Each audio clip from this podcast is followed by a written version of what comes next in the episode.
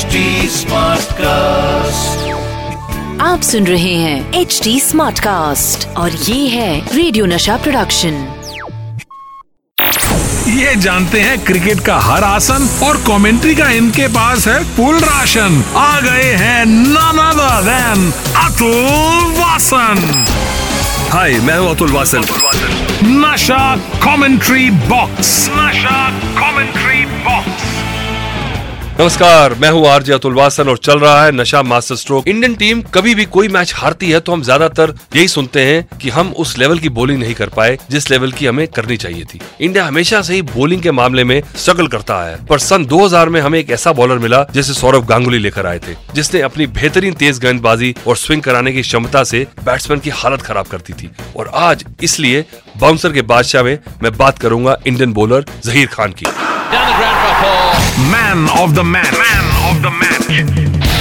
जहीर खान जो इंजीनियर बनने का सपना संजोए बैठे थे, पर जब एक बार उनके हाथ में गेंद आई तो इसके बाद उन्होंने पीछे मुड़कर नहीं देखा। जहीर खान, जिन्होंने आईसीसी नॉकआउट ट्रॉफी के दौरान कीनिया के खिलाफ अपना पहला ओडीआई मैच खेला था और जिसमें उन्होंने तीन विकेट चटका दिए थे, तब से लेकर अब तक उन्होंने 200 ओडीआई मैचेस खेले जिसमें दो सौ बयासी विकेट लिए, जिनमें उनका सर्वश्रेष्ठ प्रदर्शन रहा 5 फॉर 42 और 92 टेस्ट मैचेस में उन्होंने लिए 311 विकेट। यही नहीं 2003 के वर्ल्ड कप में उनके योगदान के कारण ही भारत फाइनल में पहुँचा था। जिसमें उन्होंने 11 मैचेस में 18 विकेट लिए थे 20 रन प्रति औसत के हिसाब से। जहीर खान आज भी भारत की ओर से सबसे ज़्यादा विकेट लेने वाले गेंदबाजों की लिस्ट में चौथे पायदान पर आते हैं।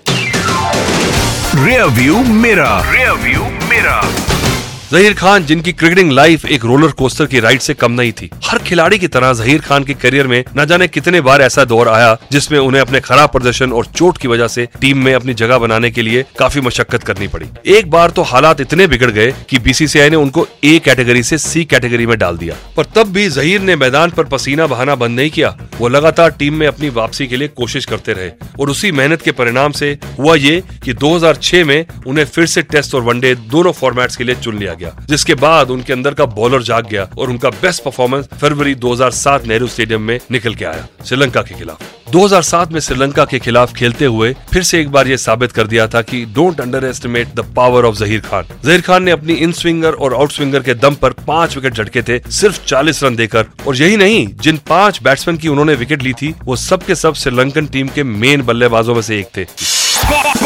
behind. Caught behind. अगर 21वें सदी में भारत की ओर से कोई सफल बॉलर दिखता है तो वो सिर्फ़ जहीर खान ही है। मैं आपको बता दूँ कि क्रिकेट एक्सपर्ट्स इन्हें कपिल देव की बराबरी का बॉलर मानते हैं। बड़ी बात तो ये है कि जहीर खान नई गेंद से तो स्विंग कराते ही थे, पर जब बॉल पुरानी हो जाती थी तो वो उस गेंद से रिवर्स स्विंग भी करा लेते थे, जैसे बच्चा लट्टू घुमाता है। और यहाँ तक कि इनके 14 साल के करियर में देखें तो आपको सिर्फ़ एक ही कंट्रोवर्सी सुनने को मिलेगी, जो इंग्लैंड के खिलाफ हुई थी। पर मैं आपको बताऊँगा एक छोटी सी कंट्रोवर्सी जो आपको पता नहीं होगी। जहीर खान ने जब इंडियन टीम से खेलना शुरू करा तो उस जमाने में खिलाड़ी रूम को शेयर किया करते थे। और वो रूम उनको शेयर करना था वीवीएस लक्ष्मण के साथ। जहीर खान, जो कि एक नए खिलाड़ी थे तो वो हमेशा शांत रहते थे। और जैसे वीवीएस लक्ष्मण एक बड़े खिलाड़ी थे, उनसे क्या ही बात करते। बेसिकली वो दोनों अंदर ही अंदर एक दूसरे के साथ कमरा शेयर करना नहीं चाहते थे। एक दिन हुआ ये की जहीर खान ग्राउंड से प्रैक्टिस करके वापस लौटे। तो रूम में घुसते ही उन्होंने किट बैग एक साइड में फेंका और जूता एक साइड पे। जब वीवीएस लक्ष्मण रूम में आए तो उन्हें गुस्से में बोले कि जहीर ये क्या कर रखा है? जहीर खान जो खुद ग्राउंड से आए थे, वो थोड़ा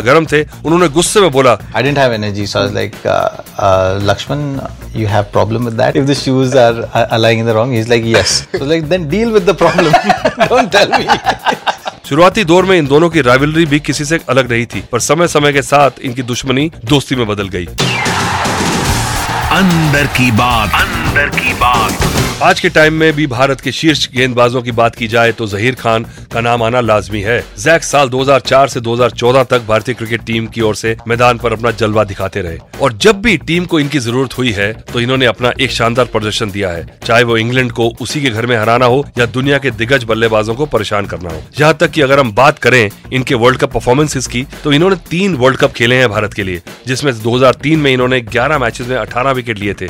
2007 में इन्हें सिर्फ़ तीन मैचेस खेलने का मौका मिला, वहाँ भी इन्होंने पाँच विकेट लिए थे। पर 2011 में जब भारतीय टीम वर्ल्ड कप जीती थी तो इन्होंने अपने कैरियर का बेस्ट परफॉर्मेंस दिया था, जिसमें नौ मैचेस में इन्होंने 22 विकेट लिए थे। और वो सेकंड हाईएस्ट विकेट टेकर भी बन गए थे। पर आपको पता है, ये सब कैसे हो रहा था? हाँ मुझे मालूम है। आप कहेंगे हार्ड वर्क। चलो ठीक है, मैंने मान लिया कि हार्ड वर्क था। पर मैं साथ ही साथ आपको इसके पीछे का एक छोटा सा टोटका बता देता हूँ। जहीर खान जब भी मैच खेलने उतरते थे, वो एक रुमाल के साथ उतरा करते थे, जिससे उन्हें बहुत ही ज़्यादा कॉन्फिडेंस मिलता था। ये बात हमने कई और खिलाड़ियों में भी देखी थी, जिसमें मोहिंदर अमरनाथ का ख्याल एकदम से जहन में आता है। पर यह तो उनका मैदान में कॉन्फिडेंस बिल्डअप किया करता था। असली गेम तो वो ऑफ़ फ़ील्ड खेलते थे। जहीर खान किसी भी मज़बूत टीम के खिलाफ खेलने से पहले अनाउंस कर देते थे कि वो किस प्लेयर का विकेट लेने वाले हैं। और जो वो विरोधी खिलाड़ी ऐसा सुना करता था कि क्या जहीर खान ने सोचा है तो उससे थोड़ा सा प्रेशर में आके उनको विकेट दे दिया करता था। तो ऑन फ़ील्ड वो उसका विकेट झटक लेते थे।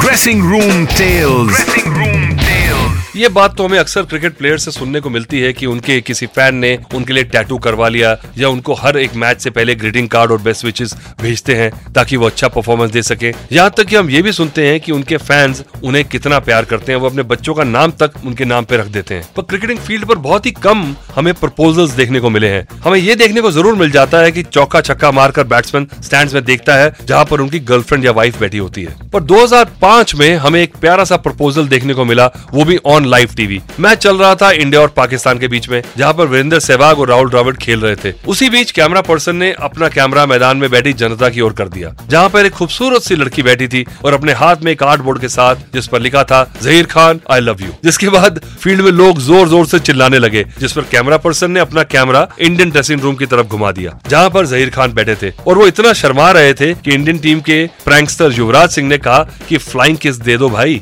और उन्होंने सही मायने में फ्लाइंग किस भी कर दिया जिस पर पूरा स्टेडियम ज़ोर ज़ोर से शाउट करने लगा। और मेरे सामने रखा कंप्यूटर भी ज़ोर ज़ोर से चिल्ला के कह रहा है कि आपका टाइम हो गया है। तो चलो मिलते हैं हम फिर से। आप सुन रहे हैं एच डी स्मार्ट कास्ट और ये था रेडियो नशा प्रोडक्शन एचडी स्मार्ट Smartcast.